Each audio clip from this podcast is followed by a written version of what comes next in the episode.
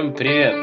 Сегодня у нас 7-й выпуск, и мы говорим о Kotlin. Многие просили, многие ждали, пришло время. Но перед тем, как мы поговорим о нем, а сегодня у нас в гостях специальный гость, я представлю, значит, Денис Неклюдов, JDE. С нами сегодня еще один JDE, Максим Ефимов из RedMedRobot. Привет всем! Привет! И с нами Митя Полищук из Яндекс. Привет всем. Наконец-то меня назвал правильно. А вот Дани сегодня нет. Дани сказал, что Kotlin он не будет обсуждать. Вот. Зато к нам сегодня присоединился Ян Жуланов. Прости, если неправильно произнес фамилию. Нет, правильно все. О, здорово. Всем добрый вечер. Да, привет. Прямиком из JetBrains. Ян, ты, наверное, лучше расскажешь, чем ты занимаешься. Собственно, я работаю в команде Kotlin, вот, в JetBrains.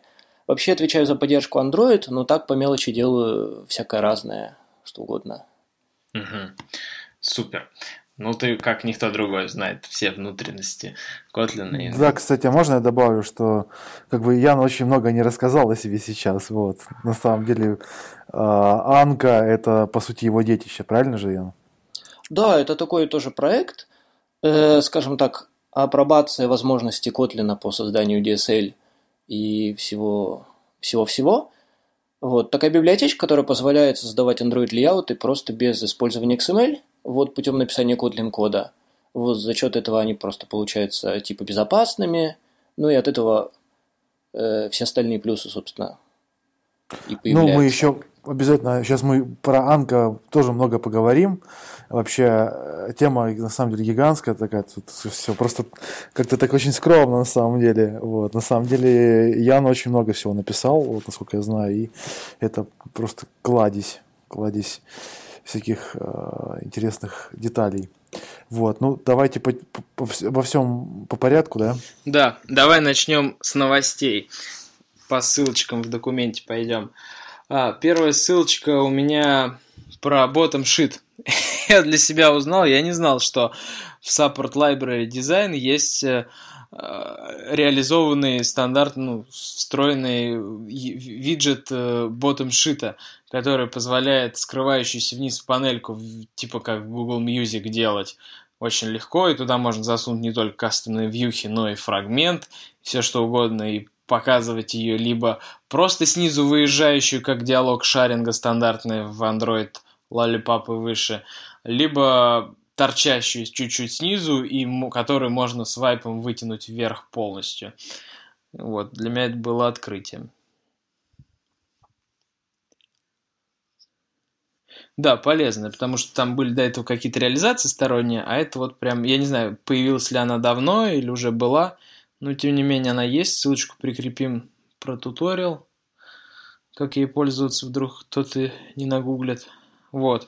Ну, такая история. А вот еще Джейк Уортон выложил свою презентацию с нью-йоркского митапа по андроиду. И вот, Дим, ты прикрепил эту ссылку, наверное, расскажи ты про нее поподробнее. Там Джейк разговаривает.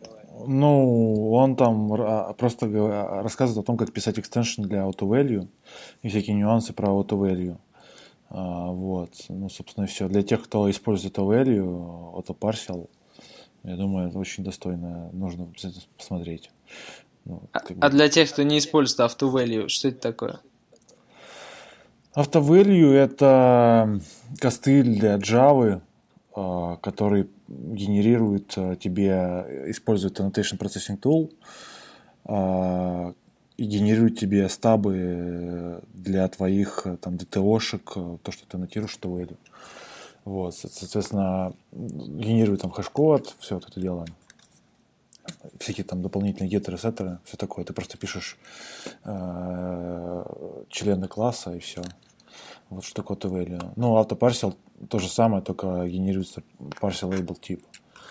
Вот, все. Ну, а вот он там разбирает всю эту тему. А если пишешь на Kotlin, не нужен AutoValue? Вот, не нужен. Угу. Хорошо. Значит, Android Experiments сайт появился, и там челлендж, который призывает всех разработчиков, кто хочет успеть получить бесплатный билет на I.O., и вообще... Что там делать-то? Что там сделать-то надо? Что это такое? Нужно удивить. Нужно удивить, продемонстрировав какое-то нестандартное приложение, какую-то там нереальную красоту или необычный подход к написанию. В общем, написать какой-то эксперимент. Он может быть там коммерчески неуспешным ни разу, но именно крутость идеи оценивается. И опять чуваков из Питера, да, возьмут. Они выиграют все. А чё? Это же не «Контакт» проводит конкурс. Вернее, не Павел Дуров. Это же шутка, да. Это же шутка. Вот, чуваков из Калифорнии тогда должны взять. А вот. Что там с RX? Я вот вижу новость. RxLint Roll. Ой, ты знаешь, это в Study Group, вот в этой, да, сообществе, которое кто сделал, Google, да, в Slack. Там это чувак Little Robots, это Хьюго Вайсер и его коллеги, они сделали lint rules для RxJava, для RxLint. Собственно, он сейчас почти ничего не умеет, он просто там проверяет on error, чтобы он обязательно был со subscription, потому что, как мы знаем, да, как мы уже в прошлых подкастах обсуждали, если у тебя не будет on error определен в subscription, то это, если у тебя произойдет on error, то исключение полетит выше и, соответственно, заэффектится Java машину. Вот. Соответственно, это статический анализатор для линта, правила, которые проверяют, есть там он error или нет. Ну и, соответственно, они это расширяют дальше. Собственно, следим, держим кулачки, думаю, если какие-то есть идеи, контрибутим туда. Вот. И я думаю, для RX комьюнити очень полезный тул, очень важный. Вот. Потому что много уже какие-то есть best practices, которые все-таки можно туда оформить и пользоваться ими, чтобы на автоматической основе все это проверялось.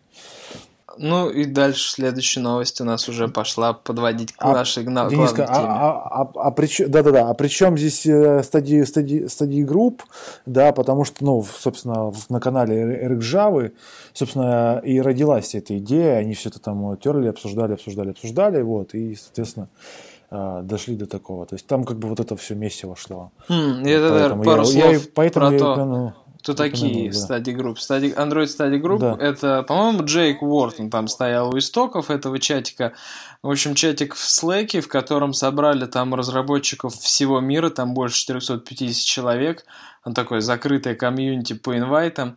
И там обсуждают как раз-таки Android, там 120 чуть ли тем по всем вопросам про Kotlin, RX, тестирование, дизайн. Причем там присутствуют не только разработчики крупных продуктов, но и представители Гугла, разработчики саппорт библиотеки, разработчики Экспресса, разработчики Android Studio, всего остального. В общем, да, и там интересные темы иногда рождаются, и вот, да, выходят в такие даже open-source библиотеки. Это здорово. Ну, давай перейдем к 1.0.1 релизу Kotlin. Собственно, у нас тут есть специально обученный человек, Ян, который все знает про это, вот, и очень, конечно, и вообще, Ян, расскажи, пожалуйста, ты тут, не? Пинг-пинг. Да-да-да. Расскажи, пожалуйста, вот тяжело ли дался, давай издалека начнем, насколько тяжело ли дался вот релиз ваш Kotlin, да, то есть вот сколько вы его пилили, и вот эта версия 1.0, и почему, а потом 1.0.1 вышел, что это такое, вот, ну, давай по порядку. Тяжело на самом деле, на самом деле релиз мы готовили уже какое-то достаточно продолжительное время, вот, просто проблема релиза программы отличается от релиза языка тем, что точнее, проблема релиза языка отличается от обычной программы тем, что, выпустив один раз какую-то версию языка, придется поддерживать обратную совместимость с последующими версиями. То есть мы не можем после этого изменить какое-то ключевое слово, мы не можем убрать что-то из языка. Вот как он есть, так он и будет, во всяком случае, до какой-то следующей очень мажорной версии. Вот, поэтому... пришлось потратить достаточно много времени, чтобы понять, что мы действительно хотим делать в будущем, то есть какие функции мы хотим добавлять после версии 1.0 и в этом году, и уже дальше, вот, так, чтобы не сломать при этом обратную совместимость, и так, чтобы нам было удобно добавлять эти функции. Собственно, вот этого мы добивались. 1.0.1 – это, скажем так, промежуточная версия, в ней не так много чего-то нового, в ней в основном фиксы багов, которые просто всплыли после релиза 1.0, поскольку релиз вышел относительно достаточно громким, и какое-то достаточно большое количество людей его попробовали, и кто-то зарепортил баги. Нам показалось, что эти баги достойны того, чтобы их исправить достаточно быстро.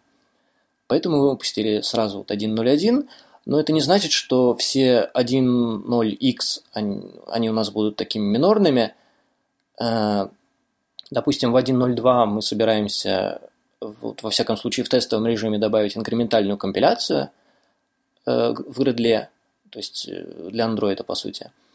Мы собираемся добавить еще какие-то различные штуки полезные.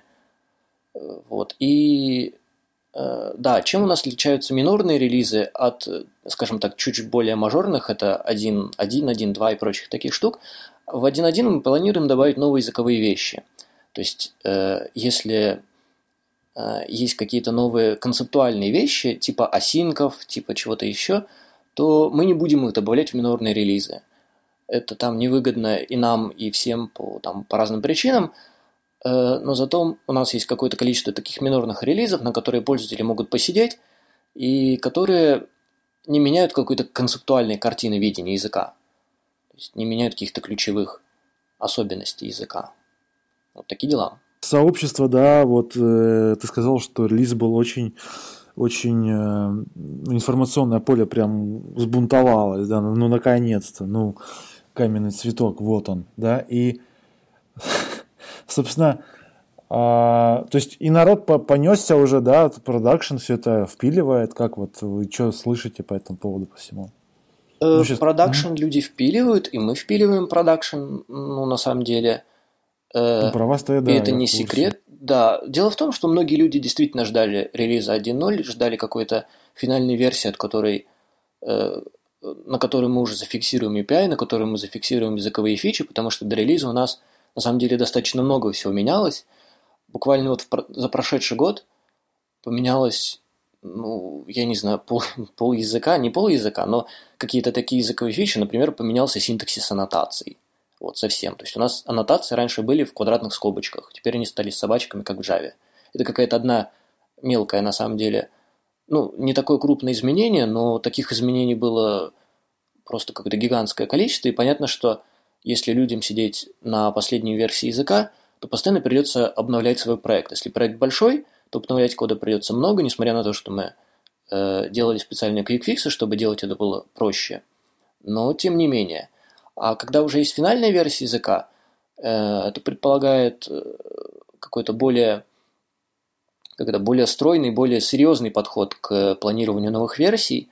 Поэтому, конечно, люди ждали. Тем более, если люди используют в каком-то серьезном проекте просто библиотеку, и она находится в бете, или у нее версия 0. что-нибудь, то особо доверия к этой библиотеке, в общем-то, нету. И как раз порог доверия... Почему-то. На самом деле, вспомним яркий пример Nginx, извини, я тебя перебью, который, на самом деле, на версиях, по-моему, 0.7 уже там был просто, мега стабильный.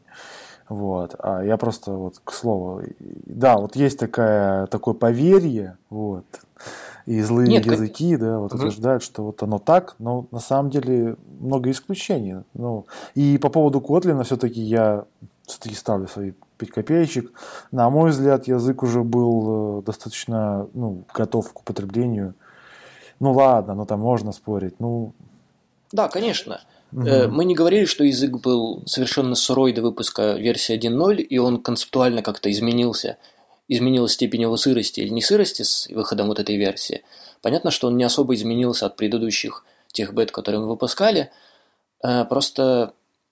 Дело в том, что менять сразу какое-то большое количество элементов в языке, какое-то количество структур, чего угодно в языке, это достаточно сложная задача и для нас, и для пользователей, поскольку они откроют свой любимый проект с новой версией Kotlin, и у них поломается решительно все.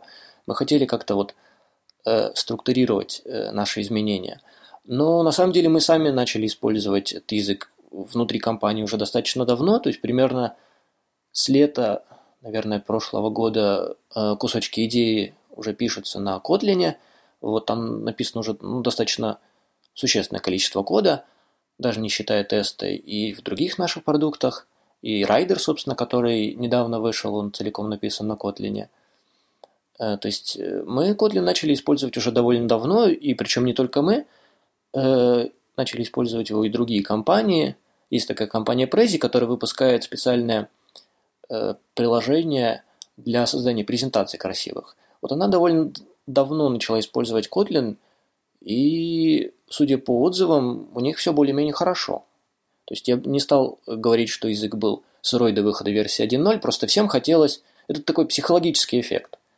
Вот есть версия 1.0 или нет. То есть неважно, на самом деле, насколько сырая и не сырая эта версия, важно, чтобы она была. Да, это такой порог, который для многих является топ-фактором. Типа 1.0 нету, трогать не будем. Хотя мы даже Android Studio уже все там на 0.4 пользовались, переходили и разрабатывались с помощью нее, а не с помощью Eclipse, который был 3.4 или там какой там 8.10, я уже не помню, какой там Eclipse был последний. Вот. Давайте начнем про Kotlin говорить плотно, и мы так начали уже с релиза, а зайдем издалека, с истории возникновения. Ян, расскажешь, как пришла идея, почему, для чего, на основе чего? Да, история на самом деле достаточно простая, поскольку у нас достаточно много проектов на Java, а на Java писать не хочется, потому что очень долго.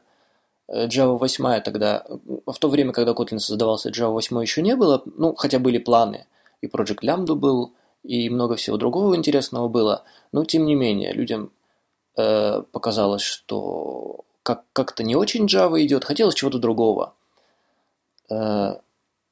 И стали пробовать другие языки. То есть Java, понятное дело, это не единственный язык под платформы JVM.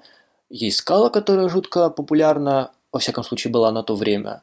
Сейчас как-то немножко снижается популярность, как мне кажется, во всяком случае. Вот. Есть Groovy, есть что-то еще, есть какой-нибудь Clojure, он тоже тогда был. Ceylon тогда не было. Вот, попробовали различные языки, попробовали Scala, во всяком случае. Поняли, что Scala слишком сложный язык для написания таких сложных продуктов. Дело в том, что нам не хотелось ограничивать список фич, которые мы в языке планируем использовать. То есть, если смотреть на опыт использования Scala в компаниях крупных, таких как Twitter, например, они специально даже документ выпустили, PDF-ку, в котором написано, какие фичи языка они просто не используют, потому что они слишком сложные, потому что код с использованием этих фич сложно читается и сложно поддерживать его.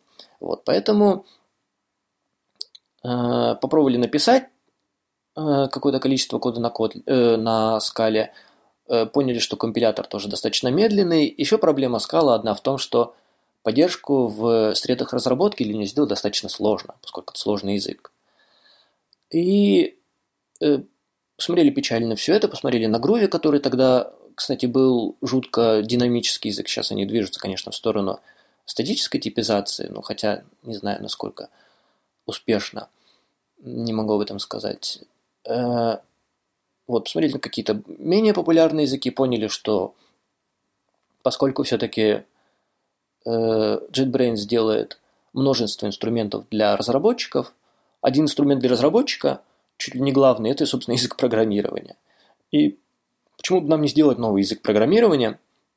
Дело в том, что когда мы разрабатываем среды разработки для Java, для C++, для чего угодно, фактически мы не...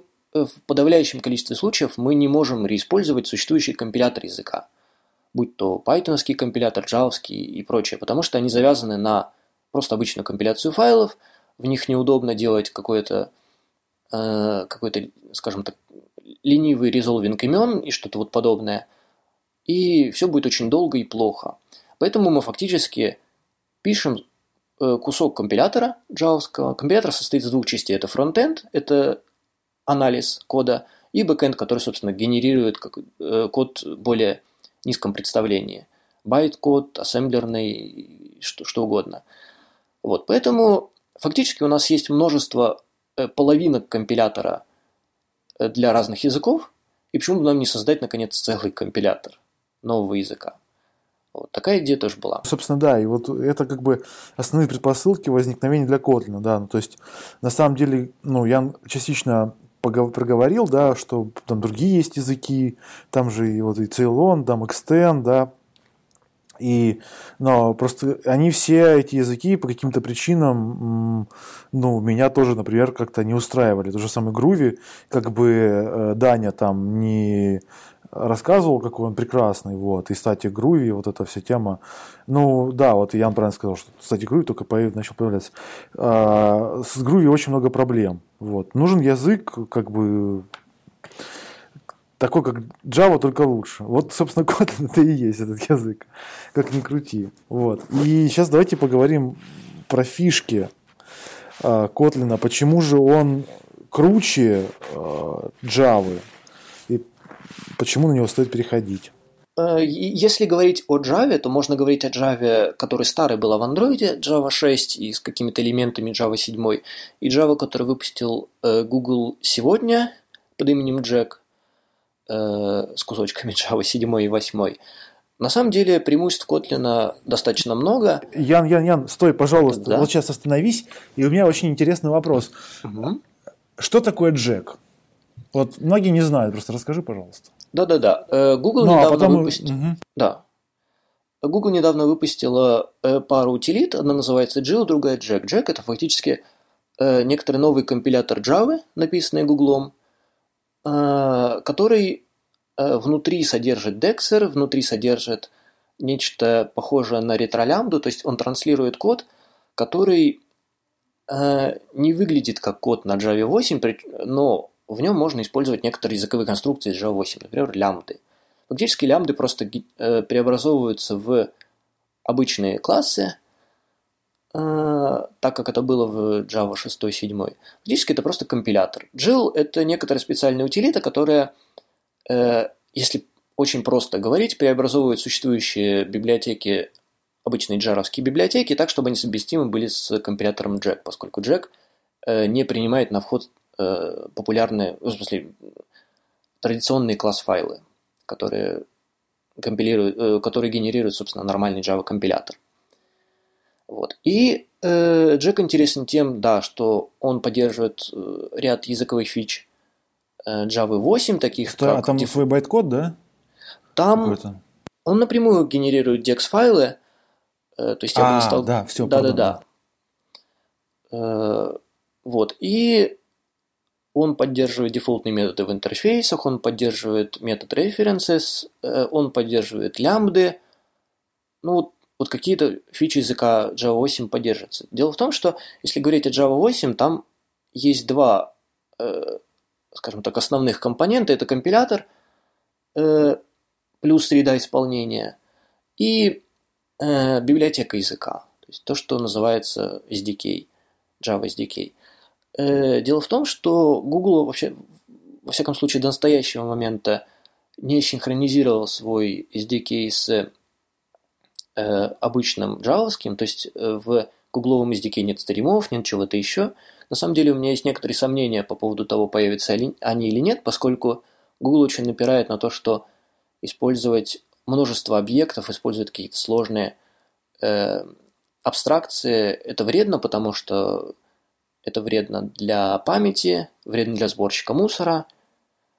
А стримы, собственно, написаны так, что под капотом они используют достаточно много всего, поэтому у меня просто есть обоснованные подозрения о том, что это может не появиться в Android. То есть то, что мы имеем на сегодняшний момент, это Java 6 с какой-то ограниченной поддержкой Java 7 и 8. И есть Kotlin, который компилируется, по сути, в Java 6 байткод. Если говорить о фичах Kotlin очень кратко, то как он улучшает экспириенс по сравнению с Java, можно разделить на два пункта. Это, во-первых, код получается короче и читабельней, а во-вторых, код получается более безопасным. Под каждой из этих категорий скрывается какое-то количество языковых вещей. Вот про что мы хотим сейчас поговорить. Может быть, про краткость. Я хочу спросить Максима. Максим, а ради чего в первую очередь вы используете у себя Kotlin? Ну, я так как человек где-то посередине между менеджментом и разработкой, у меня есть несколько фокусов, которые хочется улучшить, когда мы какую-то новую технологию берем на вооружение, да, будь то новый язык или там новый фреймворк. То есть мы разрабатываем приложение, да, и нам надо приложение разрабатывать как можно быстрее и как можно более высокого качества, при том желательно, чтобы эти приложения могли писать там все разработчики, да, чтобы не было такого, что у нас есть какой-то один человек в компании, который вот все знает, да, и вот он, только он умеет писать. Поэтому, когда мы брали Kotlin на пробу, то первое, наверное, что, чего я хотел добиться, да, это повышение качества, потому что, вот как правильно Ян сказал, первое, что меня, вот, когда я еще только знакомился с языком, впечатлило, это устойчивость. То есть то, насколько легко на Kotlin писать код, который очень мало где падает.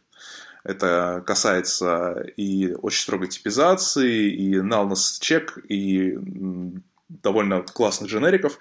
И это был такой плюс, который я хотел в первую очередь заимплементить у нас.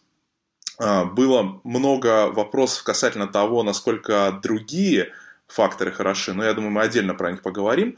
То есть все-таки, когда в продакшн что-то новое используешь, что кроме, собственно, плюсов, да, там, от самой технологии есть еще ряд других моментов. Вот, то есть в первую очередь нам хотелось повысить именно качество получающегося кода. Вот, собственно, ну, сейчас мы буквально, наверное, на следующий или там через неделю релизим первый наш продакшн-проект, который полностью на Kotlin написан был. То есть как только вот выпустился RC, собственно, мы сразу и решили, что надо бы это попробовать в продакшене. Потому что все-таки пока идет бета, да, это да, то время, когда могут меняться какие-то довольно фундаментальные вещи в языке, и на которые не очень хочется напороться, когда ты разрабатываешь там продакшн-проект, уже за который там условно определенные деньги заплачены, да, и там нельзя выйти за рамки оценок сильно, а, соответственно, язык в бете на это может повлиять. Вот, если вкратце, то так. Угу. Спасибо. Хорошо. Дим, может быть, ты какие-то хочешь добавить фишки? Фишки? Да, ну, как бы я сейчас, наверное, скопировал с Яном. Ну, как бы Макс сказал, да, вот как тема про консайз, которую очень любит Жемеров говорить. И вот Ян начал, Макс сказал. Как бы, знаешь, просто тут непонятно, с какой стороны подойти. Но для меня, например, как бы одним из самых таких очень крутых фишек, да, языка — это лямбда with receiver, так называемая, да. Вот, когда мы, по сути, можем определять новую... лямбда with receiver плюс... как эта штука называется? Уже и забыл. Когда мы добавляем... Extension functions. Вот. Extension functions с лямбдой with receiver. Вот. Это очень крутая штука. Мы можем создавать новые семантики. Да. Расширять. Как бы, ну, то есть... Вроде бы ничего сложного, ну, то есть вроде бы все, как бы, вроде бы синтактический сахар, да, вроде бы все понятно, это генерируется статическая функция для этого класса, да, вот, но то, что происходит с кодом после использования, ну, то есть когда ты пишешь в таком стиле, это просто, ну, крышесносящая штука, когда там те же самые... У тебя шарит преференсы всякие уже как бы у тебя, ну, это надо просто видеть, да, когда у тебя ты там определяешь новую семантику, да, по работе с этим. Ну, на самом деле, вот, я ничего нового не скажу, об этом все знают, то же самое Анка, вот, это по сути и есть extension functions плюс lambda with receivers, вот, это вот Анка и есть. И мы можем всегда создавать новые, то есть, и... Таким образом, мы всегда можем вот убогий Android API всячески делать красивым и прикольным, и приятным. Собственно, есть презентация у Джейка Уортона «Advancing Kotlin», и вот, собственно, вся презентация посвящена о том, что вот смотрите, пацаны, вот у нас теперь новый способ есть, как делать крутую айпишку для Android. Вот. И причем это вам практически за даром делает Kotlin. Для меня это, наверное, краеугольная такая штука, которая очень сильно цепляет. Там есть чем поразбираться, да. Но на втором месте это, конечно, дженерики, да, котлиновские. Вот. Ну, давайте доспросим у Яна, что для него, вот, что для него фичи Kotlin, может быть, топ фич Kotlin, так вот, наверное, сформируем вопрос, Ян. топ-фич Kotlin? Очень интересный вопрос, на самом деле. Но вообще сперва я хочу сказать о более, скажем так, общем отличии между Java и Kotlin. Дело в том, что в Kotlin есть некоторое количество абстракций, которые реально упрощают жизнь. Эти абстракции есть самые разные, некоторые какие-то расширяемые, некоторые более-менее фиксированные, но суть более-менее одна, они позволяют выразить то же самое меньшим количеством кода. Причем, что характерно, эти абстракции, в отличие от многих других языков программирования под JVM, ну, например, Scala, тоже, они достаточно дешевы с точки зрения производительности. То есть те же extension функции, они представляют из себя обычные функции, просто где первый параметр является ресивером с точки зрения байткода. То есть никакого оверхеда по вызову этой функции в рантайме нету. Это для Android на самом деле достаточно хорошо, как мне кажется. Вот. А по фичам мне на самом деле очень нравятся наши дата-классы, которыми можно выразить всякие различные, скажем так, классы с информацией, которые поступают из JSON, поступают откуда угодно. Я уверен, что в любом Android-приложении таких классов достаточно много. Если при использовании Java есть какая-то куча классов, причем каждый на страничку там, с геттерами, сеттерами и всякими прочими штуками, вот, а на Kotlin мы имеем страничку код для всех этих классов. Вот, то есть, во-первых, мы можем обозреть все эти классы, просто взглянув на них один раз. А во-вторых, читать это достаточно удобно. То есть, если я пишу какой-то код с вот этими дата-классами, вот то, что я пишу в Java, то, что я хочу написать в Java. Я хочу написать имя класса и хочу написать какую-нибудь, я не знаю, одну строчку на каждый из полей, которые я хочу создать. Пишу я в реальности гораздо больше кода, пишу я конструктор, пишу я какой-нибудь хэш-код, пишу еще чего угодно, пишу toString. На Kotlin все это просто нет необходимости писать. Мы хотели избавиться от такого бесполезного дублирования кода. Второе, что мне очень нравится, это extension функции, extension property, поскольку они очень сильно увеличивают читаемость кода. Понятно, что если все реализовывать через extension функции, то читаемость кода, конечно, снизится, но понятно, что любой инструмент в руках неумелого пользователя, программиста, это все-таки не лучшее, что может быть. Если понять логику extension функций, то писать на них с их использованием достаточно удобно. С их использованием можно действительно поверх любого джавовского API, который не очень удобно, реализовать набор каких-то вспомогательных концепций и сильно облагородить свой проект вот этим всем делом. Дело в том, что extension функции у нас могут инлайниться, и это очень хорошо в Android, поскольку Android-разработчики, как я не раз видел, очень озабочены производительностью своих приложений и количеством методов в стэк-трейсе и чем угодно. Поэтому наличие inline-функций, то есть функции, тело которых копируется в DEX. В DEX? Просто ты говоришь, количество методов в стэк-трейсе. Я просто поправляю, что ты... Нет, и в DEX, и в стэк-трейсе, и в чем угодно. Нет, на самом деле... Да-да-да, поскольку все-таки есть какой-то стэк вызова функций, люди стремятся уменьшить количество функций в этом стеке, да. А inline как раз помогает очень дешево решить эту проблему. Более того, если функция написана с лямбдой, то инлайнится не только тело самой функции, а еще и лямбда, что экономит создание нового объекта. Это на самом деле довольно хорошее свойство, как мне кажется. Да, это то, чего в Java не хватало, например. Да, в Java инлайна просто на уровне языка нету как такового. У нас он есть. Ян, ты топ-фичи закончил, да? То есть, три топ-фичи приняты, на самом деле, да, про инлайнинг очень крутая тема. Просто у меня вопрос даже появился сейчас. Угу, да.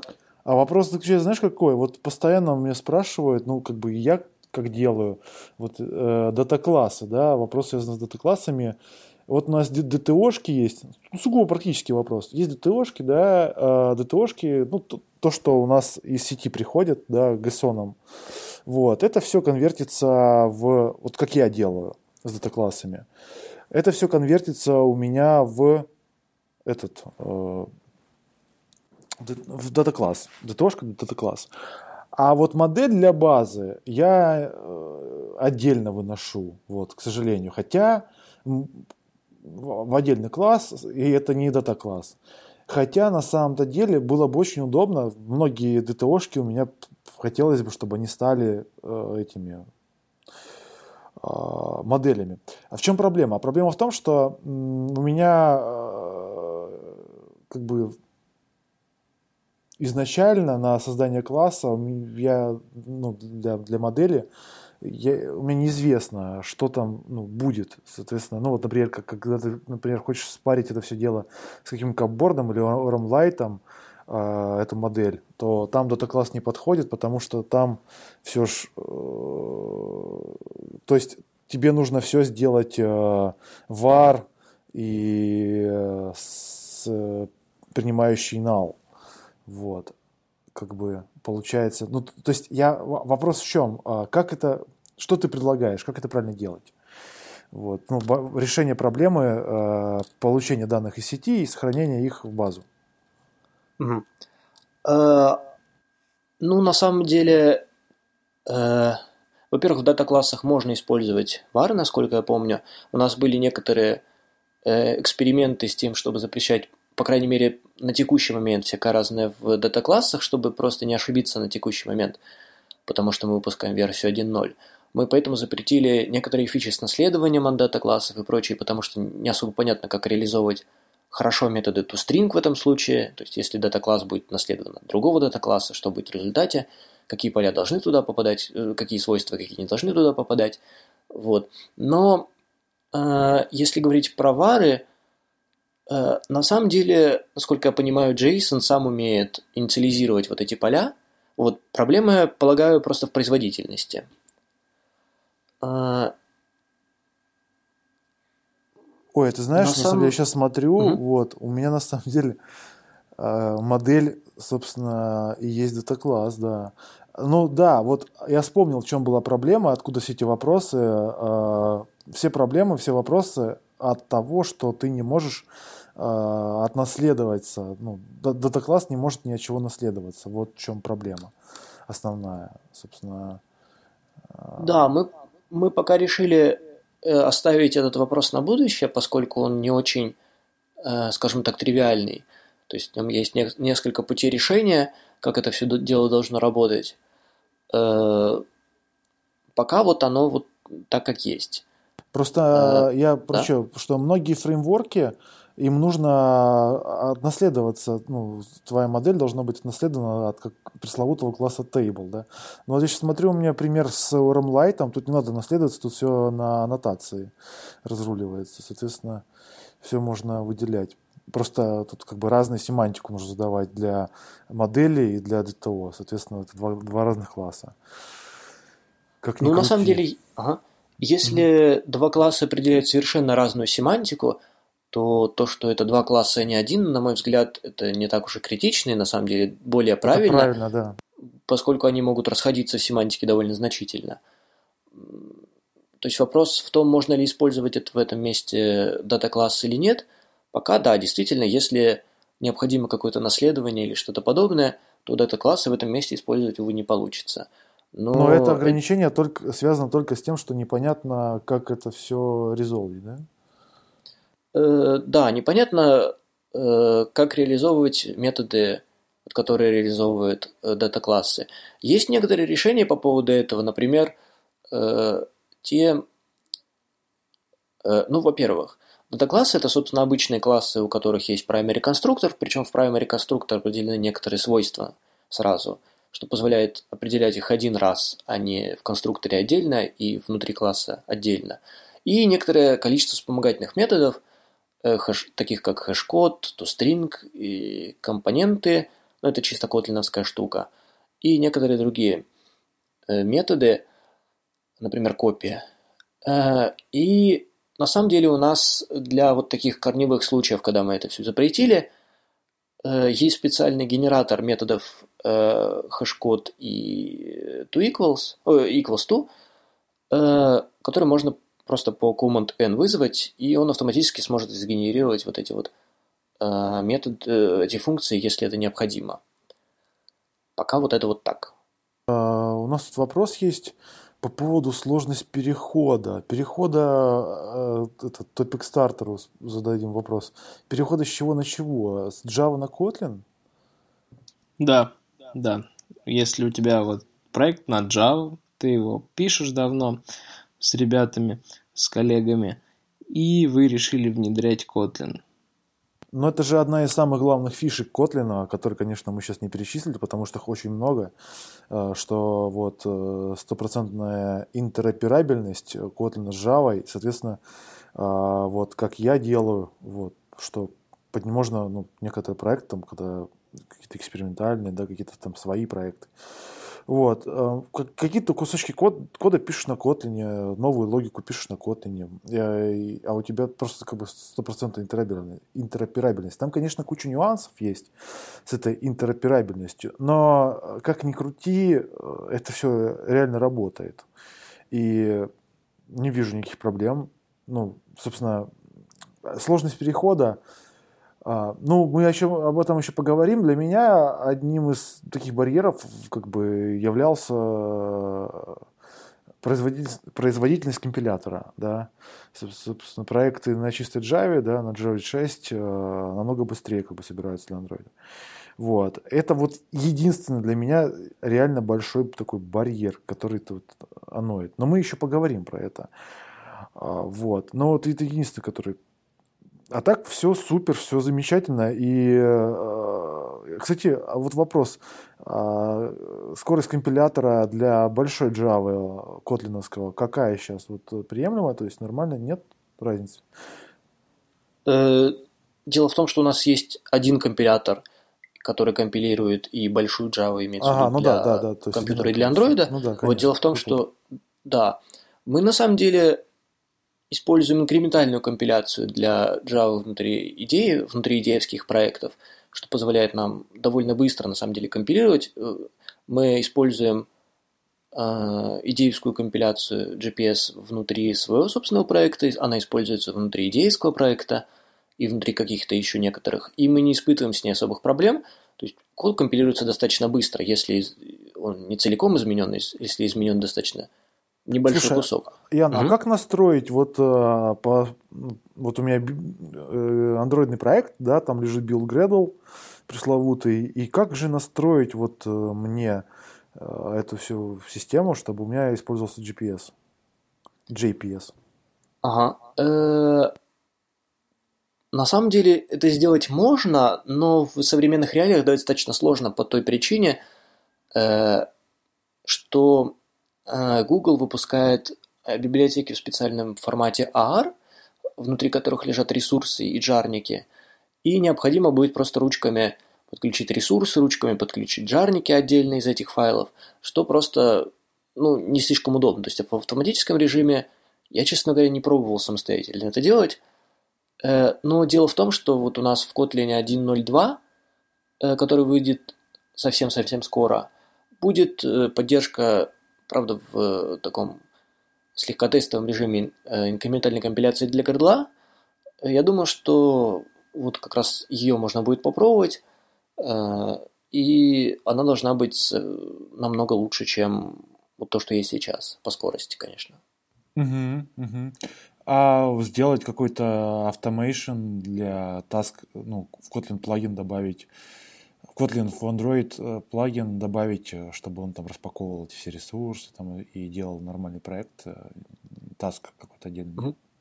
На самом деле сделать это можно, но проблема в том, что парни из Google движутся очень-очень быстрыми темпами. То есть они очень много добавили на самом деле в и свой андроидовский, и гредловский плагин, и куда угодно, поэтому вот так вот настроить какую-то интеграцию с GPS, на мой взгляд, сейчас не так уж, чтобы совсем и просто. То есть там есть достаточно много фич. Если кто-то использует датабайндинг, честно говоря, не знаю, как он заведется без Gradle, поскольку у них специальный гредловский плагин есть. Есть еще какое-то количество вот таких плагинов. Есть Apt, который, по моим ожиданиям, конечно, должен завестись, но... В смысле, annotation processing, я имею в виду. Но с ним тоже могут быть какие-то сложности. То есть, мне кажется, что это, конечно, хорошо попробовать, но я не вижу этот путь как единственно правильным и самым правильным. То есть, если Google предлагает использовать Gradle, скажем так, Gradle-систему для сборки проектов, то все-таки, наверное, стоит использовать ее, потому что они наверняка в следующем релизе что-то поменяют, и все будут это использовать. А люди, перешедшие на GPS, будут в таком, скажем, невыгодном положении, поскольку они не могут это использовать без какой-то головной боли. Макс, а я хотел вот тебе задать вопрос. А вот вы с какими проблемами столкнулись вот при переходе? Или столкнулись ли с проблемами вообще? Что думаешь? Было несколько моментов. В принципе, как бы у нас не было большого легаси, который мы хотели перевести на Kotlin. Там была какая-то кодовая база. В принципе, достаточно нормально легла. То есть, вот, то, что ты спрашивал про трудности перехода, да, я так про это еще чуть более процессно смотрю. То есть, например, там могу сказать, что вот у нас в роботе там, в среднем по больнице где-то 2 недели занимает переход такого толкового Java-программиста на Kotlin. Ну, там не с точки зрения того, что синтаксис понятен становится, а с точки зрения того, что определенное идиоматическое мышление появляется котлиновское. Ну, понятно, что как бы это там, не вершина мастерства достигается за такое время, да, но это вот, тем не менее, уже, можно сказать, боевая мощность через 2 недели появляется на новом языке. Я, честно говоря, изначально ожидал, что гораздо больше времени будет уходить. Вот. А с точки зрения использования самого языка, тут, наверное, только с дженериками первое время у нас были определенные вопросы, ну, потому что все-таки другая модель немного, да, и надо было привыкнуть. Больше было сложностей с тулзами. То есть, все-таки тот факт, что мы еще на релиз-кандидат начали писать продакшн-проект, он дал о себе знать, да, и там периодически у нас ронялся плагин, периодически у нас там что-то где-то почему-то не собиралось, класс not found exception и прочее. Но тулзы, в принципе, развиваются с достаточно приемлемой скоростью, я считаю, то есть сейчас, по крайней мере, можно судить о том, что, ну, самые злые баги, которые вот с начала года были, они в основном все поправлены. Да, там есть еще определенные нюансы, есть некоторые сложности, когда там дебажишь какие-нибудь сложные лямбды, бывает.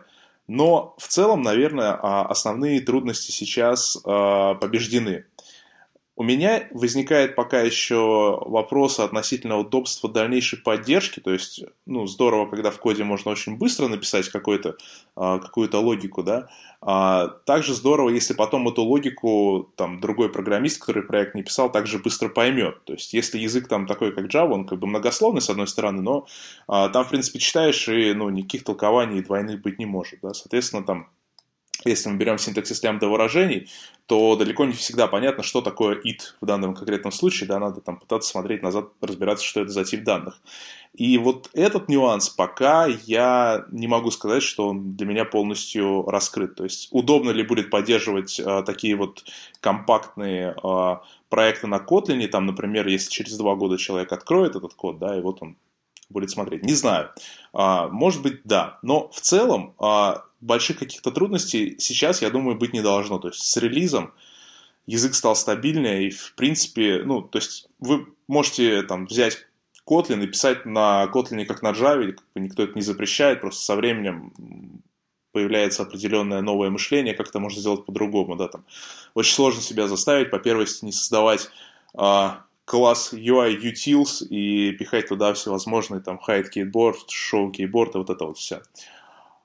Писать это через extension функции. Есть еще пока ряд вопросов к реализации некоторых языковых фич. Например, вот мне очень нравятся sealed классы. Это, кто не знает, такая штука, когда вы говорите, что вот у этого класса может быть только вот такой ограниченный набор наследников, и определяете их тут же в этом самом классе. Это здорово-здорово, но у меня возникли сложности, например, если мы 2 раза наследуем sealed класс, да, там есть какой-то общий предок, у него есть много наследников, и есть один наследник, на которого еще штуки 3 наследника. Вот что-то у меня было. То ли там не получается так сделать, то ли... Ну, не знаю, Ян, может, ты меня поправишь, но вот, по-моему, там как-то хитро это делается в таком случае. Вот. То есть, в принципе, я бы сказал, что сейчас каких-то больших сложностей с переходом у команды, которая хорошо пишет код на Java, быть не должно. Ну, на мой взгляд. Ну и вот плавно переходим, собственно, к вопросу про обучение, да, вот этой команды, которая пишет код на Java. Насколько легко овладеть тайными знаниями программирования на Kotlin, да, и, собственно, затронем сейчас вопрос про то, что такое идиоматический Kotlin. В общем, как я лично считаю, есть несколько различных языков под JVM, таких как вот Scala, мы про это раньше говорили. Книжки по Scala, они, в общем-то, очень толстые. И пока ты читаешь вторую половину книжки, первая половина уже благополучно забыта. В результате образуется какое-то совершенно разное мышление у разных людей про язык. То есть каким-то людям нравится, и какие-то люди более знакомы с какими-то определенными фичами, а другие люди с этими фичами знакомы плохо, или их не уважают, или они им просто не нравятся по каким-то, может быть, эстетическим причинам. И все используют различный язык. В отличие от подобных языков, Kotlin, он не содержит вот таких вот совсем сложных конструкций, не содержит сложных абстракций. Поэтому выучить его на самом деле достаточно просто. У нас есть справка на сайте KotlinLang, которая фактически состоит из нескольких разделов про основные возможности языка. Понятно, что она написана уже для тех людей, которые знакомы с Java, наверное, практически большинство текста там написано для подобных людей, но никаких сложностей с обучением кого-то нового в принципе не возникает. То есть, когда я сам вошел в команду Kotlin, я был в ней не с самого начала, каких-то принципиальных сложностей по пониманию синтаксиса, по пониманию абстракции у меня не было. Единственное, что я на себе успел заметить, это то, что поначалу я осознавал, что мой код не настолько красивый, насколько мне этого хочется. Но это, видимо, вопрос количества кода, который написан на этом языке. То есть, если человек потратит какое-то время на программирование на конкретном языке, он наберется некоторого опыта, он поймет, как это делать красиво. Дело в том, что у нас еще конкретно в нашем проекте есть обязательное код-ревью. Не знаю, как вот в проекте остальных людей здесь. И оно очень помогает. Когда... Я думаю, что код-ревью – это очень полезно на стадии изучения языка вот каким-то новым человеком в команде, поскольку существующий человек, который знает Kotlin лучше, может подсказать другой путь решения, может что-то подсказать, и человек поймет, о, действительно, это очень хорошо выглядит. Я заметил, что в Kotlin я стал использовать больше дженериков, чем в Java. Я заметил, что я стал использовать больше... Ну, понятно, что я стал использовать больше лямбд, чем до этого использовал анонимных функций. Это очень удобно. Понятно, что я практически перестал использовать мутабельные переменные внутри функций. Вот подобные вот изменения, мне кажется, они корневые. То есть это переход от низкоуровневой практики написания кода, когда у нас внутри какой-то функции есть машина состояния, она постоянно изменяется, есть какие-то циклы вложенные, в которых что-то там перебирается. Есть код на Kotlin, который состоит из последовательных инструкций, каждая из которых опирается на несколько из предыдущих. И их читать на самом деле довольно просто. Это к тому же вопросу о поддержке существующего кода, написанного на Kotlin. Если... Дело в том, что я некоторое время, вот последний, может быть, месяц, довольно плотно читал незнакомый для меня код, написанный на Java. Этот код был, не секрет, из гугловского линтера под Android. Вот. Код этот написан совершенно разными людьми, в совершенно разном стиле, и я не берусь делать какие-то замечания о качестве этого кода, но тем не менее, код читается достаточно сложно.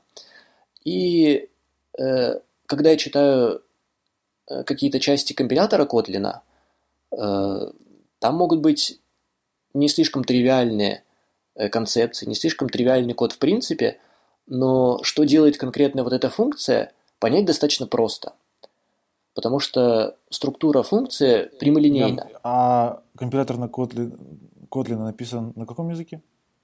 Он написан частично на Kotlin, частично на Java. Изначально он был написан на Java. Вот. Потом некоторые новые вещи мы стали писать на Kotlin, некоторые вещи мы сконвертировали на Kotlin, используя, кстати, наш конвертер. Вот. Но некоторые вещи оставили на Java с тем, скажем так, с той надеждой, что мы сможем тестировать интеграцию между Kotlin и Java в достаточно большом проекте таким способом. Поэтому мы целенаправленно не переписываем этот код на Kotlin, мы оставили его на Java. Но если кому-то очень-очень хочется переписать код на Kotlin, потому что он очень убог на Java и хочется переписать, то никаких препятствий к этому, конечно, нет. Ян, ты сказал насчет иммутабельности, что ты стал в Kotlin почти везде использовать иммутабельные типы. На самом деле это вот прям вообще на самом деле огонь. Это очень здорово, что у нас наконец-то есть иммутабельные коллекции. Ворвал из коробки. У меня вопрос есть на этот счет. Нет, не было у вас мысли сделать по аналогии с C++ константные функции, чтобы можно было как бы иммутабельное состояние объекта поддерживать? Константные функции имеется в виду... Константные методы. Что есть константные функции?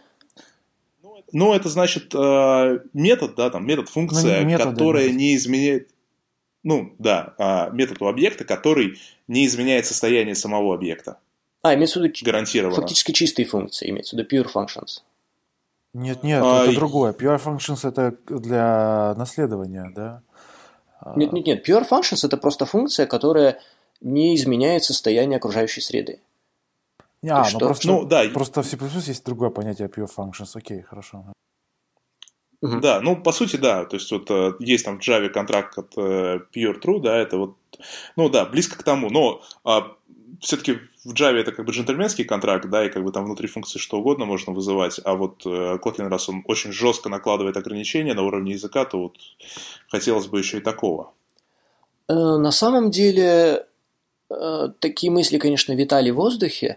На самом деле pure functions и вся вот эта жуткая immutability и жуткая функциональность кода – это, скажем так, достаточно академические штуки.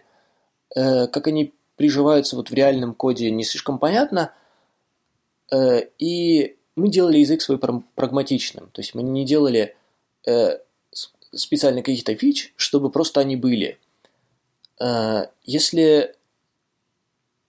человек может написать свой класс так, чтобы он минимально изменял свое состояние, и, в общем-то, на Kotlin это более-менее получается, то какой-то специальной концепции, как вот это pure functions, ну, может быть, в каких-то случаях она была бы полезна. Мне не кажется, что она жутко необходима. Это имеется в виду на уровне статических проверок просто при компиляции, да? Ну, да. На самом деле там еще возникает вопрос с interoperability с Java. То есть, если мы вызываем, например, если мы создаем новый ArrayList, считается ли это чем-то чистым? То есть, изменяет ли это какое-то состояние или нет? Ну, тут, я думаю, такая же логика, как и с nullness. То есть, если мы джавовский какой-то вызываем метод, да, то по умолчанию у нас никаких предпосылок о nullness результата нет. Ну, по сути, здесь просто ситуация, на мой взгляд, такая же. То есть, если мы можем иметь какие-то гарантии про пьюрность наших функций на Kotlin или нет, то с точки зрения Java все функции являются impure, и если у нас есть хоть один вызов чего-то в Java в котлиновской функции, то мы считаем автоматически эту функцию, получается, impure. Либо нам необходимо делать какую-то очень сложную логику по анализу байт-кода, написанную на Java, чтобы понять, действительно ли она является pure или нет. Мне кажется, что это какое-то совершенно лишняя деятельность, просто прок от нее на самом деле не очень ясен. То есть, может быть, он есть, но пока на самом деле не было такого кейса, когда кто-то пришел сказал, вот этого жутко не хватает, вот это в этом месте, оно очень просится и очень надо, и без этого просто никак. Пока такого нет, и на самом деле в Scala, по-моему, тоже собирались когда-то реализовывать подобную штуку, насколько я вижу, сейчас она еще до сих пор не реализована, а тред в форуме Scala, поэтому вопросы, по-моему, датируются 2010, что ли, годом. То есть примерно тогда, когда Kotlin, разработка Kotlin была начата. Mm-hmm. То есть это достаточно фундаментальный вопрос в языке, и необходима ли ее поддержка, на самом деле, конкретно мне кажется, что она не столь необходима, как все остальное.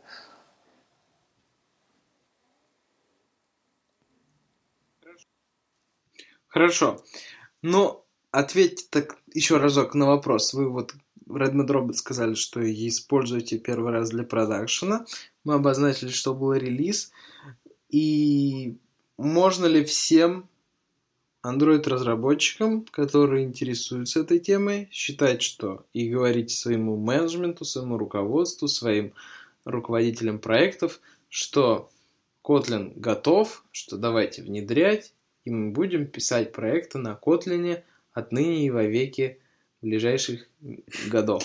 Ну, это, конечно, громко так задвинул, да? Наверное, я не возьму на себя смелость для всех дать подобную рекомендацию. То есть в любом случае, я считаю, что каждой команде надо сделать небольшой пилотный проект, посмотреть, что получается, как конкретно они выигрывают от этой технологии, да, то есть, ну, опять же, про любые технологии я считаю, что если она вам не дает ни скорости, ни качества производства, то эту технологию использовать смысла нет, потому что, ну, как бы программирование ради программирования – это странный путь. Вот, и, соответственно, просто надо проверить, посмотреть. Моя гипотеза, что, скорее всего, для многих команд Kotlin даст прирост по одному из этих двух параметров точно, а может и по обоим. Но, опять же, да, как любую другую технологию, надо пилотировать, посмотреть, что будет. На самом деле, я хочу добавить от себя то, что для каждой команды свойства Production Ready для конкретной библиотеки или языка – это своя собственная характеристика. Дело в том, что у нас достаточно большое количество кода, написанное на этом языке, и мы не испытываем с ним каких-нибудь проблем. И, кроме того, используем его не только мы. На самом деле, в статье о выходе Kotlin версии 1.0 написано там некоторое количество текста по поводу всего этого. Является ли Kotlin сейчас production ready? Вот, можно прочитать его, если интересно, если кто-то еще не читал. Наверное, мне особо нечего к этому добавить. Я считаю конкретно, что Kotlin является production ready, поскольку там, кстати, в той же статье был приведен график с количеством кода, написанного на языке. Я считаю, что кода уже вполне достаточное количество, чтобы утверждать, что в языке, во всяком случае, нет каких-то таких фундаментальных ошибок, фундаментальных багов, которые мы вынуждены срочно пофиксить, чтобы не поломать всем жизнь, потому что у всех все сломалось. Мы за этим следим, мы тестируем свои собственные релизы. Вот. Понятно, что случаются, конечно, оказии, но, во-первых, поскольку у нас каждая последующая версия языка теперь совместима с предыдущей по модулю очень мелких багфиксов, то если вдруг у пользователя обнаружится что-то странное, то пока мы фиксим этот баг, ничто не мешает пользователю оставить старую версию компилятора в его там, build Gradle файле и какой-нибудь любой другой билд-системе. Вот, и продолжать пользоваться текущей версией, пока мы пофиксим этот баг, если вдруг эта ситуация произойдет. Такие дела. Угу. Так, с этой темой мы закончили вроде, да? Просто более интересная сейчас тема намечается. Про конкурентов Котлина, вот, которые хотелось бы тоже осветить. Какие же они есть? Кто это такие? Идем дальше, да? Ну, на самом деле, из конкурентов Котлина я встречал некоторых очень интересных людей, которые пытаются программировать на Котлине, под Android с использованием Groovy. На самом деле, мне эта ситуация кажется, именно программирование на Groovy является не очень выгодным по той причине, что у Groovy достаточно маленькое сообщество Android-программистов. Но, во всяком случае, я не видел никакого большого сообщества. Если у нас есть какой-то форум, если у нас есть Slack, есть что угодно, причем мы там реально отвечаем, мы там смотрим на проблемы пользователей, стараемся в максимально реальном времени им что-то отвечать вразумительное, то у Groovy не очень видно какое-то движение в эту сторону. Они, конечно, пытаются, но все пока достаточно слабо. Ну, а вот Scala? Scala, с ней есть достаточно много концептуальных проблем. Во-первых, Scala компилирует под восьмую JDK, под версию Java 8, то есть байкод у нее от Java 8. Для того, чтобы на Android это как-то запустить, приходится использовать ретро-лямбду. Я уж не знаю, как она поддерживает все фичи Java 8 или поддерживает только лямбды от этого языка. Я не настолько сведущ в этом вопросе, но, видимо, кто-то это использует. Но у Scala есть еще один большой минус, кроме, кстати, долгой компиляции. Это очень большой размер стандартной библиотеки. То есть у нее стандартная библиотека имеет размер там сколько-то мегабайт и около 50 тысяч, по-моему, методов. Но они же все с пропатченной библиотекой гоняют. Серьезно? Я, честно говоря, не очень в курсе. Целая есть темная магия. Они берут и выкидывают там кучу методов. У них там порезанная, она специально для андроида. Вот. Тестируют они это все. Берут, ртуют девайс, закидывают библиотеку. Ну, там, конечно, да, там интересно все. Вот. Я просто это спрашиваю, потому что это надо осветить. На самом деле, кроме боли и крови, там ничего нет в разработке со Scala под Android. Вот. Откуда ты знаешь? Ну, ты что, интересовался? Да, я интересовался, когда готовил доклад про Kotlin. И даже общался с людьми, которые, в том числе Ян, конечно же, но общался с людьми, которые реально писали проект на Scala под Android. И это то, что они рассказывают, вот, ну, как бы там проблемы с билд-системой на самом деле большие, вот, типа там СБТ этот их там любимый всеми. Ну, как бы там такие, знаешь, ну, шероховатости, то есть, ну, потому, ну, причина очень простая, потому что там еще есть такая тема, как есть плагины для Gradle, для Scala, но то один заброшен разработчиком, другой там редко поддерживается. Ну, то есть, короче, это из разряда «собери сам». Вот. Такая... Ну, клуб таких анонимных извращенцев очень узкий и часто теряющий своих участников. Ну, это такие, знаешь, тайное общество адептов, которые хотят познать новую истину какую-то. И вот эта вот Scala, как бы для них это такое. То есть они вот, ну, увидели Scala, то есть крутой язык, там на бэкэнде очень круто пишется все. Вот, ну, понятно, как бы всех устраивает, что он там компилируется очень долго. Вот, и ладно, давайте на Android запилим. Там же на самом-то деле по поводу Scala, там, отойдя немножко в сторону, там же Мартин Адерский пишет сейчас свой новый проект, который ставит целью научиться компилировать быстрее. Я не помню, как он называется. Там тоже новая какая-то PhD готовится и так далее. Вообще, Scala — это PhD для Мартина Ладерски. То есть это нифига не практический язык, как ни крути. Это не прагматичный и так далее. То есть для теоретиков кайфа вот как раз отличная тема. Вот. Ну ладно, обосрали Scala, поехали дальше. Собственно, другой язык, который хочется тоже про него поговорить, постоянно где-то там про него говорят, Ceylon, вот, который якобы вот просто... ну еще Extend, вот два их. Ян, что, смотрел, нет, на Ceylon? По Ceylon у меня какие-то достаточно более общие знания. По-моему, они очень стремятся к тому, чтобы, наконец, поддержать Android-разработку. Они долго разрабатывали Ceylon просто в отрыве от всего вообще мира, создавали свою экосистему, создать ее у них получилось, видимо, не очень, судя по тому, что я просто не знаю в текущий момент каких-то крупных компаний, кроме, собственно, Red Hat, которые ее бы использовали. Насколько помню, в текущий момент Android-приложения на ней не пишутся. Они хотят очень поддержать Android. Они об этом говорили в своем собственном блоге. И, кстати, у них нет поддержки. У них есть поддержка Eclipse, вроде как достаточно хорошая, но поддержки IntelliJ IDEA и, видимо, Android Studio вкупе с ней, видимо, у них нету. Или есть, но очень-очень базовая.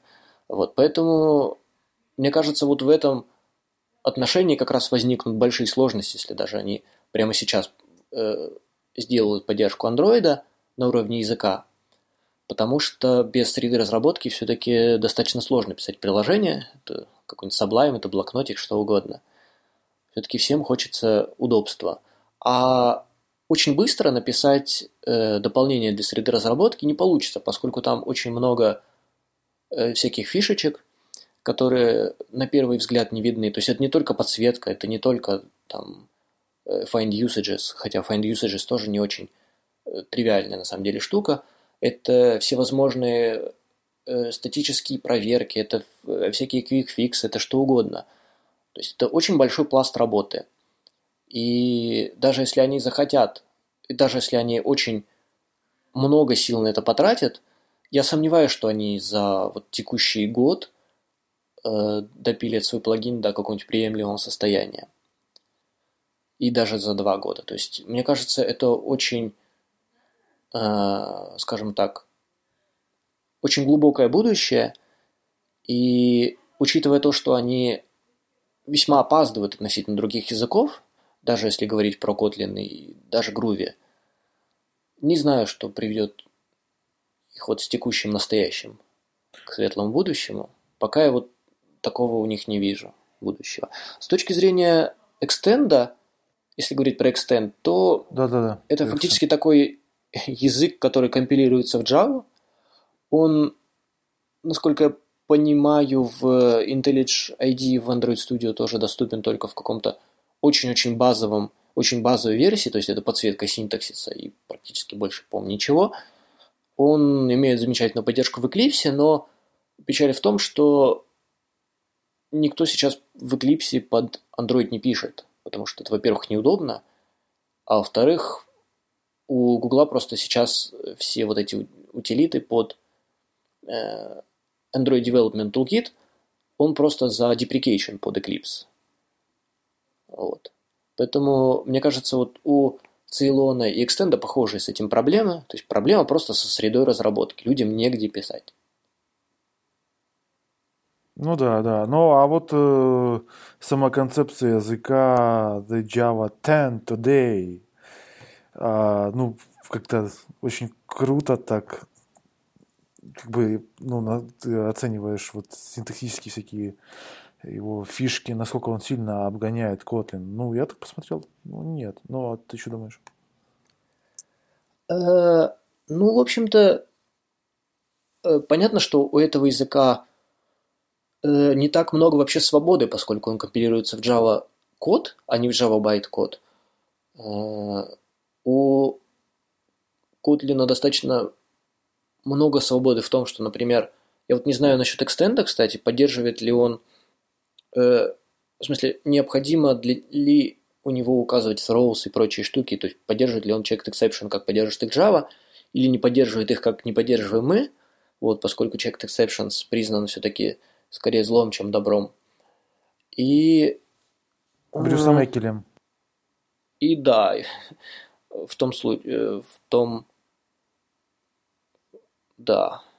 Я на самом деле не очень плотно изучал Extend, вот, но я тоже не вижу какого-то хайпа вокруг него относительно Android. Просто у Eclipse на самом деле... Extend из чего вырос? У Eclipse был некоторый вот такой вот язык, который компилируется в Java где-то в кулуарах. И когда все начали выкатывать свои языки, тот же Ceylon, тот же Kotlin, Eclipse сказал, а вот и у нас тоже есть. И выкатил Extend. Вот. То, что все пользуются этим языком, это совсем другое, конечно. Ну, наверное, кто-то пользуется. То есть, если человеку очень нравится использовать Extend, ну, наверное, он в нем что-то находит хорошее. Я совершенно не знаю ничего про скорость компиляции, в этом языке про поддержку VDE, ну, наверное, она какая-то есть. Наверное, она не такая плохая. Наверное, кто-то его все-таки использует. Но мне на самом деле синтаксис кажется очень интересным. Вот это использование квадратных скобочек для лямбд, это, конечно, очень интересно. Ололо. Ну, а как же Go? Go. А, Go for Android, да. Но это же Google постоянно сейчас пытается промотировать, насколько я понимаю, да? Или что это такое? Что это за движ такой пошел с Go? Расскажите. Ну, может быть, кто-то в Go просто больше знает, чем я. Я в нем знаю не так, чтобы много. Умпутун постоянно говорит. Не-не-не, пацаны, там идея... Да, понятно, Умпутун как бы... Умпутун, он так, как бы, такой человек. А... Я про то, что Go для Android. Я вот видел там GoDroid, вот эта вся тема, как бы кто-то вообще что-то слышал. Как это вообще работает? Потому что, ну, надо... Я не изучал, к сожалению, к своему. Но как это работает с стандартной библиотекой? Или это что? Или это вместо JNI там как-то используется? Что это такое? Я думаю, что это вместо просто C++ используется. То есть позволяет писать какие-то более-менее нативные приложения. Не знаю, честно говоря, как это может интегрироваться с... Java в Android-проекте, но я думаю, что вот это как раз замена... Я просто не видел никаких нормальных байдингов Java-классов и Go, и не знаю, что Google мог бы предложить, кроме JNI, для обмена информацией между Go и Java. Вот, поэтому я не думаю, что реально написать какие-то клевые Android-приложения, используя чистый Go, и стандартные андроидские виджеты, тем более, что поскольку в Go нет дженериков, написать вообще на нем что-то не слишком тривиальное и, кстати, использующие те же андроидовские виджеты, не очень представляется возможным, потому что какое-то количество концептов в андроиде все-таки эти дженерики используют. То есть, видимо, придется колотить поверх этого какие-то специальные костылей, чтобы это можно было использовать более простым способом. Но я думаю, остальные со мной согласятся, что Android SDK не совсем идеален с точки зрения архитектуры и во многих местах, и наслоение на него Go с вот этой какой-то подстилкой непонятного происхождения, даже если она появится, даже если она есть, я не в курсе ее наличия или отсутствия, вряд ли сильно поможет ситуация. То есть это будет просто еще один слой поверх всего этого безобразия, которое есть сейчас. Я думаю, мы достаточно хорошо осветили эту тему. Вот. И теперь мой как бы киллер-вопрос, который хотелось бы осветить, вот я уже затрагивал с разных сторон, про время компиляции. Ну, вот есть, кстати, roadmap, который вышел вот недавно, да, Kotlin Android roadmap на блоге Kotlin. На сайте JetBrains, там говорится про время компиляции, мы уже сказали, да, что встроится это все в Gradle, в 1.02 ты сказал, что, скорее всего, это появится, и нормально появится экспериментальная сборка для Kotlin появится, да? Да, это будет в каком-то очень ближайшем времени, то есть это порядка месяца, скорее всего, быстрее. То есть... какую-то инкрементальную компиляцию можно попробовать, по-моему, уже сейчас. Там есть YAP, версия 1.02. Если очень хочется, можно попробовать. Кстати, очень советую попробовать, чтобы и нам помочь найти в этом проблемы, и просто протестировать, как это помогает вашей ситуации. То есть, может быть, нам что-то еще хорошо было бы сделать в этом направлении. Или вдруг это всем поможет очень хорошо, и все будут моментально очень счастливы.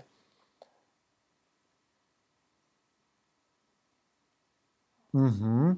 И вот, собственно, к вопросу, который мы не коснулись, что сейчас у Котлина с инстант-раном? Вот. Он вообще дружит, не дружит? Вот. Там в родмапе написано, вот, но давай проговорим немножко. Там есть некоторые проблемы с инстант-раном. Дело в том, что инстант-ран – это, там, скажем так, некоторая библиотечка, в том числе под Android, которая позволяет подменять какой-то там байткод внутри методов, у нас в ней сейчас не работает hot swap, то есть очень быстрая замена какого-нибудь кусочка внутри метода. Пока каких-то планов по ее быстрому исправлению у нас нету, поскольку мы пока не придумали, как это хорошо сделать. Но, с другой стороны, вроде как HotSwap не работает и для всех случаев в Java. Вот зато вот есть такой инструмент JRebel, который, правда, не бесплатный, но тем не менее. И он дружит с Kotlin совершенно замечательно. Почему у них работает? Не знаю. Может быть, они потратили больше времени на то, чтобы сделать это хорошо. Но они Да, они очень много потратили времени, чтобы это сделать хорошо. Вот. Я не знаю, зачем Google вообще полез сюда. Хотя я слушал, сколько Антона Архипова, да, там история такая, что они сначала Google договаривались с JRebel, вот, потом что-то пытались там что-то у них выяснить, там, да, потом фигак, на Android Summit такие фигак, Instant Run. JRebel вообще не были в курсе про эту всю тему. Вот такая история там. Интересная история, вот. Как я понял, вообще ребята из JRebel, классическая история, что Google будет постоянно находиться в числе догоняющих, потому что JRebel намного быстрее все будет делать. Вот у них, работает, и работает хорошо, я так понимаю, да? Да, у них работает хорошо. Более того, они официально презентовали свою поддержку Kotlin в своих продуктах. То есть у них даже статьи какие-то в блоге по этому поводу были. Более того, они какие-то митапы собирали по поводу этого. То есть я, честно говоря, сам не тестировал, но я думаю, что у парней все очень хорошо. Круто, круто, круто. Слушай, я, кстати, вот еще хотел спросить, тут у нас такой вопрос по поводу, я так понял, ты сейчас как раз таки этим занимаешься, лин для Котлина, кстати, тоже это тема из роудмапа, вот, что там с ним, собственно, будет, не будет, когда будет, что вообще? Да, там на самом деле достаточно смешная ситуация по поводу всего этого дела. Дело в том, что диагностики, которые в линтере есть сейчас, они были написаны исключительно для Java-кода. Просто стой, там, стой, если... А вот вообще, давайте изначально, а что за проблема, собственно, с линтом? Давайте введем наших слушателей в курс дела, потому что я уверен, что многие не в курсе. Что это за хайп с линтом для Kotlin, для Android? Да, в общем... Линт — это специальная такая утилита, она есть и в виде утилиты, и в виде кусочка плагина андроидовского под IntelliJ IDE Android Studio, который позволяет проверять всякие разные штуки, в том числе Java-коде. То есть она позволяет проверять, что, скажем, мы создали новое то сообщение и не вызвали на нем метод show, мы в ненужном месте создаем новые объекты там, в методе, который перерисовывает окошко и что-нибудь подобное. Там есть много всяких проверок различного рода, но проблема этих проверок в том, что они все написаны исключительно для Java. То есть там они используют специальный API, который есть только для Java. Более того, в старых версиях вот Android Studio они использовали такую устаревшую библиотечку, которая называется Lombok.AST, которая, кстати, не поддерживает Java 8. В новых версиях они перешли на наш PSI. PSI – это, собственно, наша версия AST, которая представляет Java и не только Java, все что угодно. Такая более общая штука. Но проблема в том, что все диагностики, это какое-то достаточно большое количество кода, они написаны для Java. Проблема в том, чтобы их переписать так, чтобы поддерживался и Kotlin тоже. И причем Java не поломалась. Как это сделать? Есть различные методы, то ли нам притворяться Java, то ли реализовать какой-то общий API для всего этого дела, который будет представлять Java и Kotlin одинаково. Мы решили попробовать второй способ. Создали некоторые UAST, который такое промежуточное представление конкретного языка программирования, в который мапятся и Java, и Kotlin, и в будущем, возможно, и Groovy, и что-нибудь еще. И переписали диагностики, конкретно я переписал диагностики на вот это дело.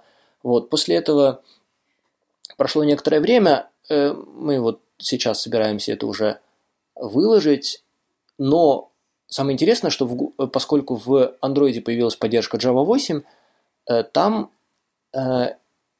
вот это все переписалось на некоторые новые PSI. И все диагностики переписались, собственно, заново. И проблема в том, что это необходимо... Все эти диагностики придется переписать еще раз. Вот. Вот такая вот штука. То есть это требует просто... Этот таск требует какого-то количества времени, чтобы сделать его и сделать его хорошо. Вот. Но зато все диагностики, которые... Вот тот же RxLint диагностик, про который мы говорили раньше в начале выпуска, он, если его реализовать тоже на новом PSI, то есть он будет работать и на Kotlin тоже, и будет работать прозрачно. Да, очень интересно. Кстати, тут еще, наверное, завершающий вопрос про мокирование в Kotlin. Как там обстоят дела? Я помню, были проблемы. Ну и про тестирование у меня в целом вопрос. Можно ли ТДД делать? Он компилится быстро и на локальной JVM нормально все выполняется, если мы там Android делаем? На самом деле каких-то особых проблем в компиляции у нас нет. У нас была мечта сделать компилятор таким же быстрым, как Java. Таким же быстрым, увы, у нас пока сделать его не получилось. Но мы не говорим, что наш компилятор... И наш компилятор не настолько медлен, насколько он мог быть медленным у других языков, в том числе, кстати, он не такой быстрый и у Groovy тоже. И имеется в виду проблемы с компиляцией, или проблемы со временем компиляции, или проблемы со временем исполнения? Какой вопрос имеется сейчас? Ну, когда ты делаешь ТДД, там написал какой-то...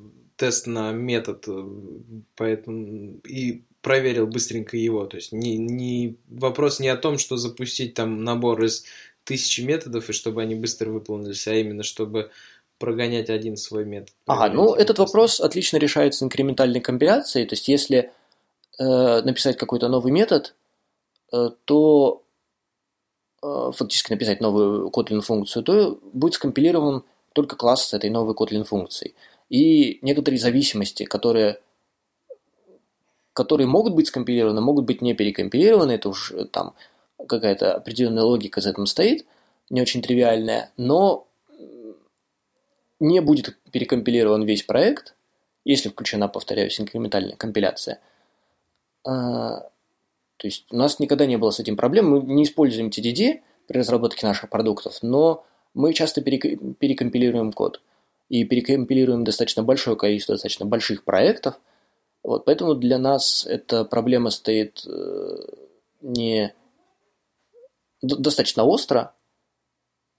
И если бы для нас это было каким-то critical багом, то вряд ли мы стали бы утверждать, что Kotlin настолько хорош. Мы бы стремились это как можно быстрее пофиксить. А вот с мокированием там PowerMock нормально заводится? Сколько сейчас? Честно говоря, моки мы вот какие-то вот специальные утилиты для мокирования мы не писали. Есть проблема, например, с... Я знаю, что люди использовали там PowerMock и какие-то другие мокеры в Kotlin проектах, вроде как проблем с ними особо не было. Там есть проблема, касающаяся того, что по умолчанию, например, котлиновские классы являются финальными. Эта идея возникла из книжки Effective Java, которую я советую прочитать всем, если кто-то еще не читал. Она заново открывает видение Java для тех программистов, которые пишут на них серьезные приложения. И отдельный пункт в этой книжке по умолчанию делайте классы финальными. Вот. Мы прочитали эту книжку и сделали все классы финальными. Это же от этого что... у Джейка Уортона пукан рвется, да, от ускоровцев. Сколько они там уже целые статьи пишут на эту тему? Нет, на самом деле, если действительно необходима такая функциональность, как мокирование, да, ну придется реально написать класс как open, но я не вижу для этого особых проблем. То есть лучше один раз или там 10 раз написать, что это open class, чем в каком-то случае забыть написать final и сломать этим весь API. Потому что кто-нибудь отнаследуется от класса, переопределит то, что не хотелось бы переопределять, и все вот такое. То есть это вопрос безопасности. Мы избрали некоторую, скажем так, концепцию, которая, с одной стороны, делает язык делает код на нашем языке достаточно безопасным, а с другой стороны делает его достаточно удобным для чтения и написания. То есть вот конкретно вот этот момент с моками, да, возможно, если люди используют моки, то придется действительно сделать некоторые необходимые телодвижения для этого. Ну, перегнули палочку, да, немножко. Ну, вот конкретно вот в этом месте, да. То есть это не значит, что есть какие-то концептуальные проблемы в языке. Кстати, в принципе, можно писать плагин для Kotlin, который... плагин для компилятора Kotlin, который в определенном режиме, то есть если передать опцию командной строки какую-нибудь, то он будет скомпилирован с... Например, все классы будут по умолчанию open. Можно на самом-то деле я согласен, что на самом деле здесь никакой такой... Это не критическая тема вообще. То есть делаешь класс open. Все у тебя работает. Все нормально. Просто я как бы помню, что очень много, реально тут как бы мои коллеги сидели все время такие: ох, Kotlin не все final, ох. Ну вот это небольшое дело на самом-то деле. Ну, как бы, ну сидите на своей Java, чего вы. Там не final, да, отлично. О, супер. Мы за безопасность, поэтому просто есть некоторый баланс между безопасностью и удобством. Понятно, что на языке C++, на языке ассемблера можно сделать все, что угодно. Мы стремимся как-то ограничить, но ограничить тех местах, в которых эти ограничения будут не особенно заметны при реальном использовании.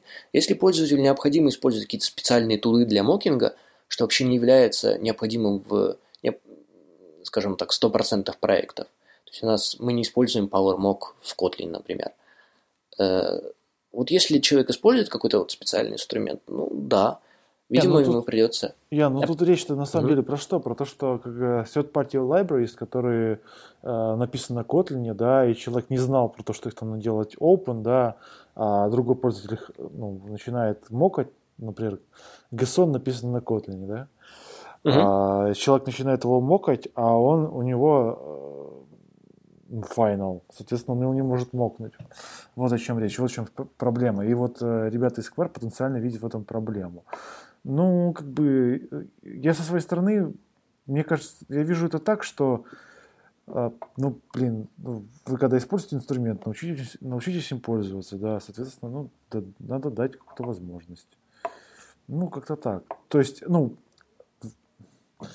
сознательно должен быть выбор, да, то есть за безопасность, и ты должен просто об этом знать и сделать все open. Мне кажется, когда речь идет про не Mockito, а про PowerMock, то он может и с файналом работать, ведь он же работает, используя черную магию класс-лодера. Да, то есть это речь-то про Mockito была, а не про PowerMock. Поэтому, да, вот Mockito, она, конечно, не сможет, но вот для этого и есть PowerMock, который, я думаю, и с Kotlin сладит, и все файналы разрушит. Ну что, я думаю, мы подходим к концу, если кому-то есть что-то добавить.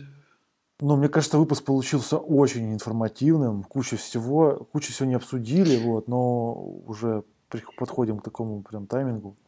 Вот. Да. Если кто-то дотянул до сюда, то, ребят, привет. Вы большие молодцы. И пишите в комментах все вопросы по Котлину, какие кому интересны. Мы на них непременно все ответим, и Яна попросим дополнить, если что-то... А может быть, сделаем еще более горячий выпуск. Да, если вопросов будет очень много на какие-то конкретные темы.